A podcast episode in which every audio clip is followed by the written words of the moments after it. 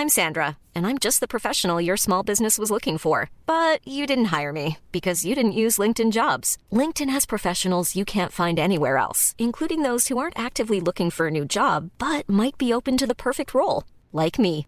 In a given month, over 70% of LinkedIn users don't visit other leading job sites. So if you're not looking on LinkedIn, you'll miss out on great candidates like Sandra. Start hiring professionals like a professional. Post your free job on linkedin.com/people today. Hey, I'm Ryan Reynolds. Recently, I asked Mint Mobile's legal team if big wireless companies are allowed to raise prices due to inflation. They said yes. And then when I asked if raising prices technically violates those onerous two-year contracts, they said, "What the f*** are you talking about? You insane Hollywood ass." So to recap, we're cutting the price of Mint Unlimited from $30 a month to just $15 a month. Give it a try at mintmobile.com slash switch. $45 upfront for three months plus taxes and fees. Promo rate for new customers for limited time. Unlimited more than 40 gigabytes per month. Slows. Full terms at mintmobile.com.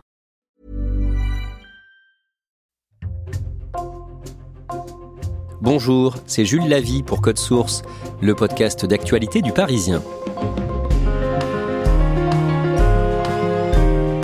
Pendant l'été 2023, les climato-sceptiques ont redoublé d'activité sur les réseaux sociaux, notamment sur X, l'ancien Twitter. Une partie d'entre eux ont harcelé les experts du climat ou les journalistes spécialisés. Plusieurs explications. Elon Musk, le nouveau patron du réseau social, a rétabli des comptes climato-sceptiques qui avaient été suspendus et il a allégé la modération. Autre élément, l'été 2023 a été particulièrement chaud au niveau de la planète, mais la France a connu des épisodes de relative fraîcheur. Du coup, les climato-sceptiques français y ont vu une apparente contradiction. Cet épisode de Code Source est raconté par Nicolas Béraud, journaliste au service futur du Parisien, en charge notamment du climat.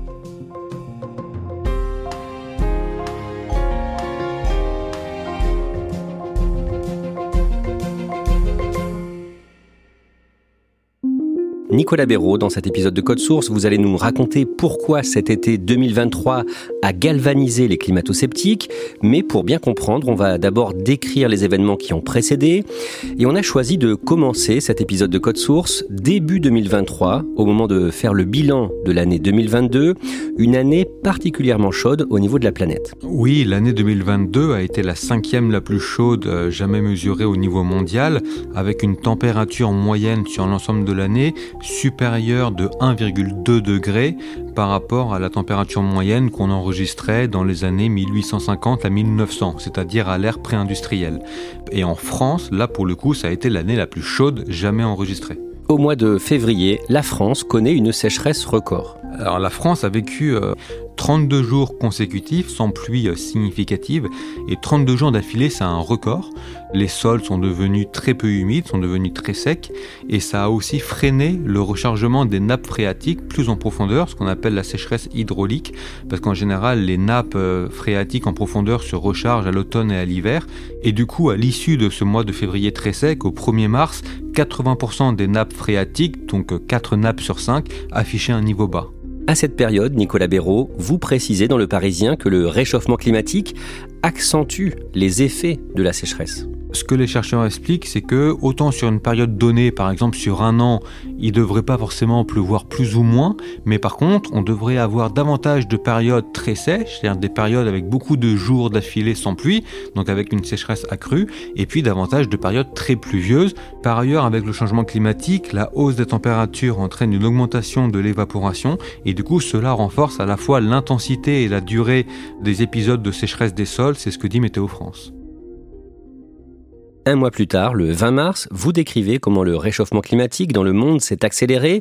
D'abord, les huit dernières années, au niveau mondial, ont été les plus chaudes, c'est ça? Au niveau mondial, les huit années qui viennent de s'écouler ont été les plus chaudes jamais enregistrées. Le record absolu, ça reste 2016, juste devant l'année 2020. Qu'est-ce qu'on entend par euh, l'année la plus chaude jamais mesurée? Alors en général, on dit ça euh, en se rapportant au début des relevés météo, alors on va dire autour de 1900, mais ce que disent les chercheurs, c'est que ça reste, euh, en l'occurrence, l'année la plus chaude jamais mesurée depuis plusieurs dizaines de milliers d'années au moins. Et surtout, aujourd'hui, on sait, euh, d'après le consensus du GIEC, que ce sont les activités humaines qui entraînent ce réchauffement très important. Le GIEC, le groupe d'experts intergouvernemental sur l'évolution du climat, organisme international fondé en 1988. Nicolas Béraud, dans cet article, vous décrivez aussi l'accélération du phénomène. Oui, en fait, quand on regarde euh, la courbe de la température moyenne dans le monde, on s'aperçoit qu'elle commence à grimper, euh, on va dire à peu près au début euh, du XXe siècle. Néanmoins, la température moyenne à l'échelle du monde entier, par exemple, augmente plus rapidement depuis les années 70-80 qu'elle n'augmentait durant la première partie du XXe siècle. Au mois d'avril, Nicolas Béraud, vous publiez un article pour parler des océans qui se réchauffent aussi et de plus en plus. Oui, on s'aperçoit en avril que la température moyenne de l'eau à la surface des océans à l'échelle mondiale, elle atteint un niveau qui n'avait jamais été enregistré depuis le, début de ces euh, euh, relevés satellites en 1980. Donc elle dépasse les 21 degrés. C'est à peu près 0,6 euh, degrés de plus que d'habitude à cette période de l'année euh, en avril. Et on sait que l'océan absorbe une très grande majorité de la chaleur qui est émise dans l'atmosphère. Donc d'après euh, les chercheurs, le réchauffement climatique est certainement le principal contributeur au réchauffement des océans, mais il y a aussi peut-être d'autres facteurs euh, liés notamment à la variabilité naturelle du climat. Le 26 mai, avec d'autres journalistes du Parisien, vous publiez un dossier sur la présence des climato-sceptiques qui se renforce sur le réseau social Twitter, qui sera renommé X à la fin du mois de juillet. Qu'est-ce qu'on constate? On constate que euh, les climatologues, les personnes qui parlent du climat, les prévisionnistes météo, les journalistes, les chercheurs, les scientifiques, reçoivent, d'après ce qu'ils racontent, de plus en plus souvent des messages qui vont euh, contester ce qu'ils disent, qui vont euh, nier l'ampleur du réchauffement ou qui vont nier parfois le réchauffement en lui-même.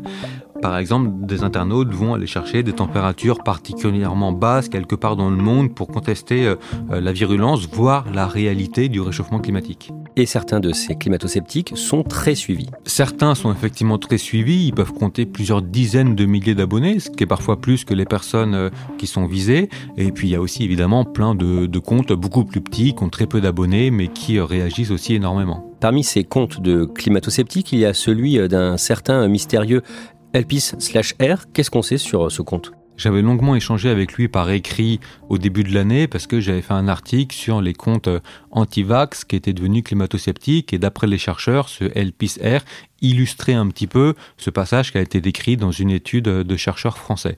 Et Elpis R m'avait très longuement répondu par écrit, il ne voulait pas dire qui il était, il ne voulait pas dire si c'était une seule personne, si c'était un groupe de personnes. Et en fait, lui, son principal argumentaire, c'est de contester le rôle de l'homme, le rôle des activités humaines dans le réchauffement climatique et la hausse des températures.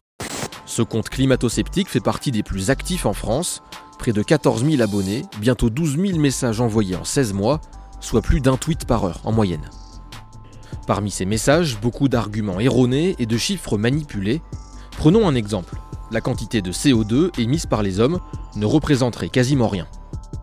Pour l'affirmer, il s'appuie sur un graphique sérieux du GIEC et prend un vrai chiffre pour mieux le déformer. C'est vrai, les océans et les forêts émettent beaucoup plus de CO2 que les activités humaines, mais ce que ce militant climato-sceptique ne prend pas en compte, c'est qu'en plus d'en émettre, les océans et les forêts absorbent du CO2 en quantité équivalente. Ce chiffre de 5% est donc manipulé, car les émissions anthropiques, elles, ne sont pas compensées et contribuent donc énormément au carbone dans l'air. Qu'est-ce que ça veut dire aujourd'hui être climato-sceptique alors, si je reprends la définition du Larousse pour commencer, climato-sceptique, c'est une personne qui nie ou qui minimise l'origine anthropique du réchauffement climatique, c'est-à-dire le fait que le réchauffement est dû à, l'homme et aux activités humaines, voire qui minimise ou qui nie le réchauffement en lui-même. Comme les données sur la hausse de la température sont quand même difficiles à contester, de plus en plus souvent, les climato-sceptiques ne nient plus la réalité du réchauffement, mais par contre, il cherche à nier ou à minimiser le rôle des activités humaines qui fait pourtant consensus au sein du GIEC. Et d'un mot, au fond, est-ce qu'on sait pourquoi euh, ces gens-là, ils tiennent à minimiser euh, l'importance euh, de l'activité humaine sur le réchauffement climatique? Non, on, ne sait pas vraiment, mais souvent les chercheurs français, quand on leur en parle, ils disent qu'il y a des gros groupes pétroliers ou industriels dans d'autres pays que ça peut arranger de soutenir ce genre de théorie. Mais bon, ça reste quand même assez mystérieux de savoir quelles sont les motivations profonde des personnes qui défendent ce genre de thèse. Le nouveau patron de Twitter, le milliardaire Elon Musk, qui est arrivé à la tête de l'entreprise en octobre 2022, a décidé de rouvrir plusieurs comptes Twitter qui avaient été bannis. Oui, il y avait des comptes qui avaient été bannis euh, sous la direction précédente de, Twitter, qui s'étaient fait connaître notamment pour des propos euh, euh, niant le réchauffement climatique, pas spécialement en France, mais surtout des gros comptes à l'étranger, notamment aux États-Unis. Et ces comptes, notamment aux États-Unis, ont en effet été rétablis après que le milliardaire Elon Musk a pris la tête de Twitter à l'automne 2022.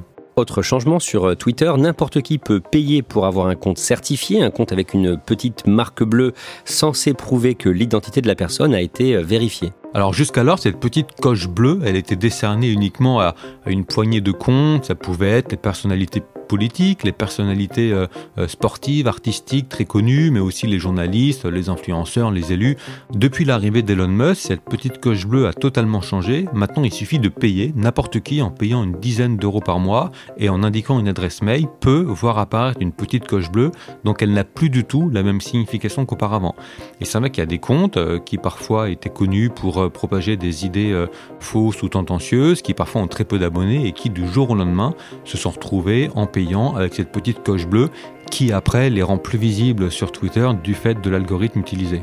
On l'a dit, les climato-sceptiques attaquent de plus en plus les organisations, les experts ou les journalistes qui, comme vous le faites, Nicolas Béraud, parlent du réchauffement climatique. Et vous racontez dans ce dossier du Parisien que Météo France, très attaqué, décide de riposter de plus en plus souvent. Oui, parce que Météo France, donc c'est quelque part l'organisme officiel euh, de la météorologie en France. Ils ont une équipe de chercheurs, ils sont assez actifs sur les réseaux sociaux, notamment pour alerter lorsqu'il y a des vigilances orange ou rouge, par exemple. Et c'est vrai que Météo France témoigne, elle aussi, d'attaques sur ces publications qu'elle partage sur les réseaux sociaux. C'est marrant, je lis les commentaires et quand il y a de bons arguments et des sources, Météo France ne répond plus. Donc euh, certains jours, ils se mettent à beaucoup répondre euh, en reprochant aux personnes de ne pas lire les rapports scientifiques. Bonjour, c'est marrant, vous ne lisez pas les rapports scientifiques. Et quand on vous suggère de les lire, il n'y a plus personne. Si l'énergie déployée par certains ici pour déverser leur haine était déployée pour se former sur ces enjeux, on n'en serait pas là.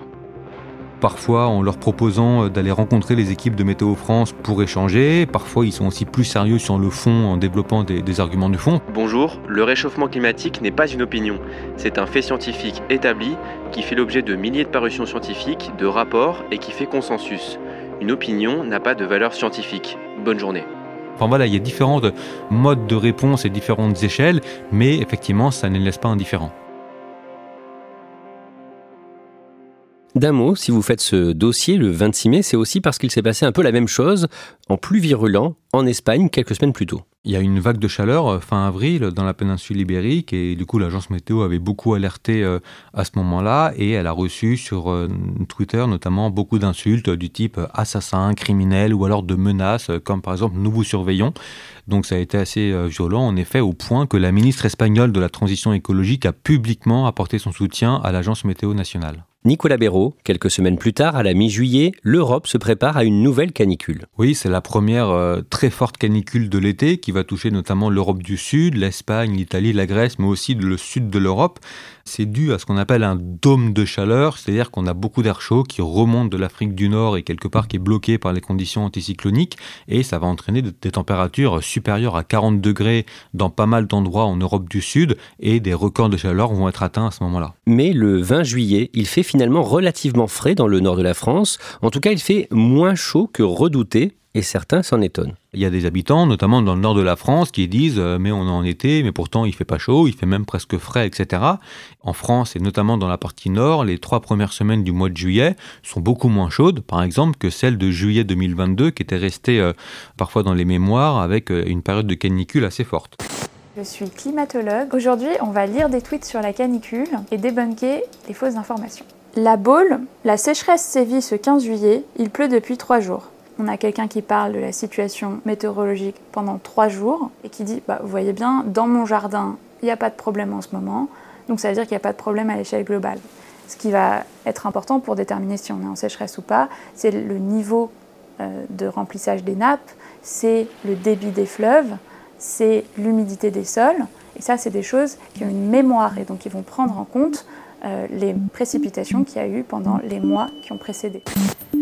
Et à ce moment-là, fleurissent sur Twitter, désormais devenu X, des mots-clés, des hashtags comme, je cite, sécheresse mon cul. Il y a sécheresse mon cul, il y a canicule mon cul, il y a canicule asymptomatique, tout un tas de mots-clés qui sont là pour se moquer des gens, par exemple, qui avaient prédit des canicules ou pour se moquer des gens qui mettent en garde contre d'éventuelles vagues de chaleur. À la fin du mois, pourtant, ce mois de juillet 2023 est bien le plus chaud jamais enregistré au niveau de la planète. Juillet 2023 est en effet à la fois le mois de juillet le plus chaud jamais mesuré, mais aussi le mois le plus chaud de façon générale qui ait été enregistré dans le monde. Sur l'ensemble du mois, la température moyenne à l'échelle mondiale, elle est de quasiment 17 degrés. C'est 0,3 degrés de plus que le précédent record. Mais en France, début août, il ne fait pas beau dans une partie du pays, notamment à Paris. Il fait vraiment frais pendant une semaine. On va avoir des températures qui sont nettement en dessous des moyennes de saison. À Paris, par exemple, on va avoir plusieurs jours avec euh, pas plus de 20 degrés au plus chaud de la journée l'après-midi et puis 13 degrés euh, au petit matin. Ce sont des températures qu'on n'est pas habitué à avoir en plein été. Du coup, ça, c'est du pain béni pour les climato-sceptiques? Bah forcément, parce que du coup, ils en font des tonnes. Ils nous disent, bah regardez, on nous avait promis un été chaud avec un climat qui se réchauffe et on se retrouve avec une semaine très fraîche. Mais bon, ce qu'ils oublient de dire, c'est qu'on ne peut pas extrapoler à tout un été une semaine. Il faut bien différencier la météo, donc le temps qu'il fait au quotidien, les prévisions météo pour demain, pour après-demain, et puis le climat, c'est-à-dire par exemple l'analyse de l'ensemble de l'été, année après année. Et là, on voit que la tendance est à avoir des étés de plus en plus chauds au fil des années. Les climato-sceptiques sur les réseaux comme X ciblent des experts, des journalistes. Est-ce que vous pouvez nous décrire ces messages, ces attaques? Ça ressemble à quoi? Ça peut être des moqueries, euh, des insultes, euh, parfois des menaces, même si c'est plus rare euh, et heureusement. Et en gros, c'est pour chercher à décrédibiliser les chercheurs, les scientifiques, les journalistes, les personnes qui travaillent sur ces sujets. Au journal de France 2, il nous explique emmitouflé sous plusieurs couches de vêtements dans un studio climatisé que la clim, c'est pas bien et c'est à éviter pour les gueux que nous sommes. Hashtag foutage de gueule, hashtag canicule, hashtag canicule mon cul. Des températures de 48 degrés en Europe qui n'ont jamais eu lieu, il s'agissait de mesures par satellite de la température du sol et non à 2 mètres comme les mesures standards. L'écologisme n'existe que par le mensonge. Hashtag canicule, hashtag sécheresse mon cul. Il y a parfois aussi une part d'agressivité de par ce nombre très important de messages qui peuvent être reçus. Mais arrêtez donc de me les briser, l'été il fait chaud, c'est juste normal, bande de crétins crédules. Hashtag canicule, hashtag canicule mon cul.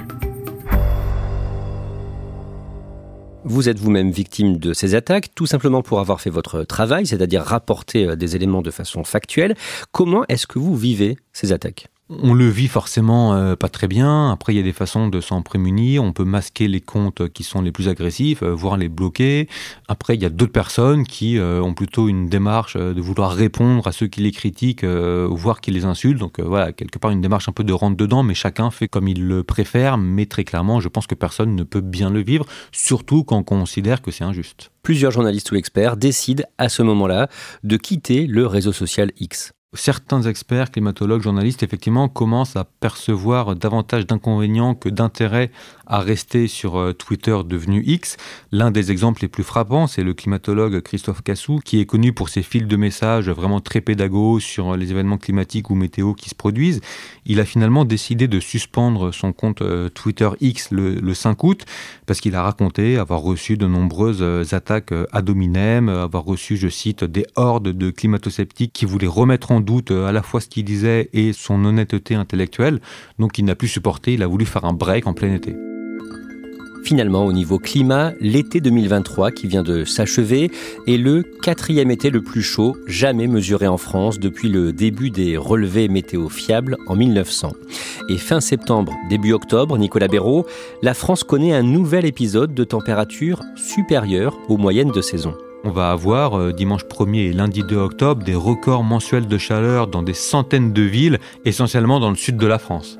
En plein cœur de Toulouse, le thermomètre est monté ce 1er octobre jusqu'à 34 degrés, 14 degrés de plus que la normale de saison. Ah, moi, j'ai pas souvenir dans, dans, mon enfance d'être en, Bermuda ou t-shirt euh, début octobre. C'est rare. Nicolas Béraud, il y a une image que vous aimez bien pour expliquer la différence entre ce qu'on peut ressentir au niveau euh, météo au jour le jour et le réchauffement climatique. C'est celle d'un homme qui tient un chien en laisse. Donc l'homme, il marche en ligne droite, mettons qu'il se déplace vers le haut, donc il représente la tendance au réchauffement climatique avec la tendance à la hausse de la température moyenne. Et puis cet homme, il tient en laisse son chien, et du coup le chien, il se balade autour de son maître, parfois il marche au-dessus, parfois il marche en dessous, il fait des allers-retours, mais au final il est quand même guidé par le mouvement de son maître, parce que la laisse, elle n'est pas extensible. Donc quelque part, le maître, c'est la tendance au réchauffement climatique, c'est la tendance à la hausse de la température moyenne, et le chien, c'est quelque part la variabilité avec parfois des périodes au-dessus, des périodes en dessous, mais au final, ça monte. D'un mot, Nicolas Béraud, certains experts qui avaient quitté Twitter devenu X sont depuis revenus. Oui, on peut reparler du climatologue Christophe Cassou qui a refait son apparition sur euh, X début septembre. Alors au début, il empêchait les gens qu'il ne suivait pas de répondre à ses messages pour éviter de recevoir euh, à nouveau des moqueries ou des insultes.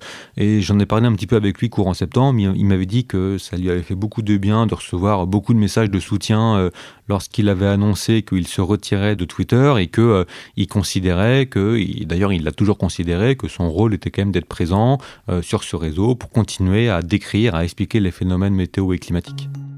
Nicolas Béraud. Dans ce podcast, on a parlé des climato-sceptiques qui sont très présents sur X, mais au-delà de cette question, une proportion importante de Français aujourd'hui doutent soit du réchauffement de la planète, soit du rôle de l'activité humaine sur ce réchauffement. X, euh, on dit souvent que c'est un reflet ou que c'est un miroir déformant de la réalité, mais ça reflète quand même quelque part euh, la vie réelle. Quand on regarde les sondages qu'il faut souvent manier avec euh, prudence, on s'aperçoit qu'en général, entre 20 et 40% des Français se disent alors, ce qu'on appelle climato-sceptique, mais parfois ça peut être simplement qu'ils ont des interrogations sur euh, le rôle réel des activités humaines dans le réchauffement climatique. Ça ne veut pas dire qu'il y a entre 20 et 40% des Français qui ne croient pas à un réchauffement, par exemple. Mais en tout cas, ces chiffres euh, montrent bien qu'il y a encore, notamment pour les chercheurs et les climatologues du, GIEC, un travail de pédagogie à faire. Et de plus en plus souvent, les chercheurs, experts, climatologues insistent sur la nécessité d'apporter des moyens pour limiter l'ampleur du réchauffement dans les années et les décennies qui viennent. Parce que si on se contente à dire que euh, la Terre se réchauffe, que la température monte, mais qu'on ne donne pas des moyens euh, d'en limiter l'ampleur, ça peut générer du fatalisme ou que des gens se disent bah, du coup à quoi bon bouger, à quoi bon faire des choses si de toute façon ça va continuer à se réchauffer.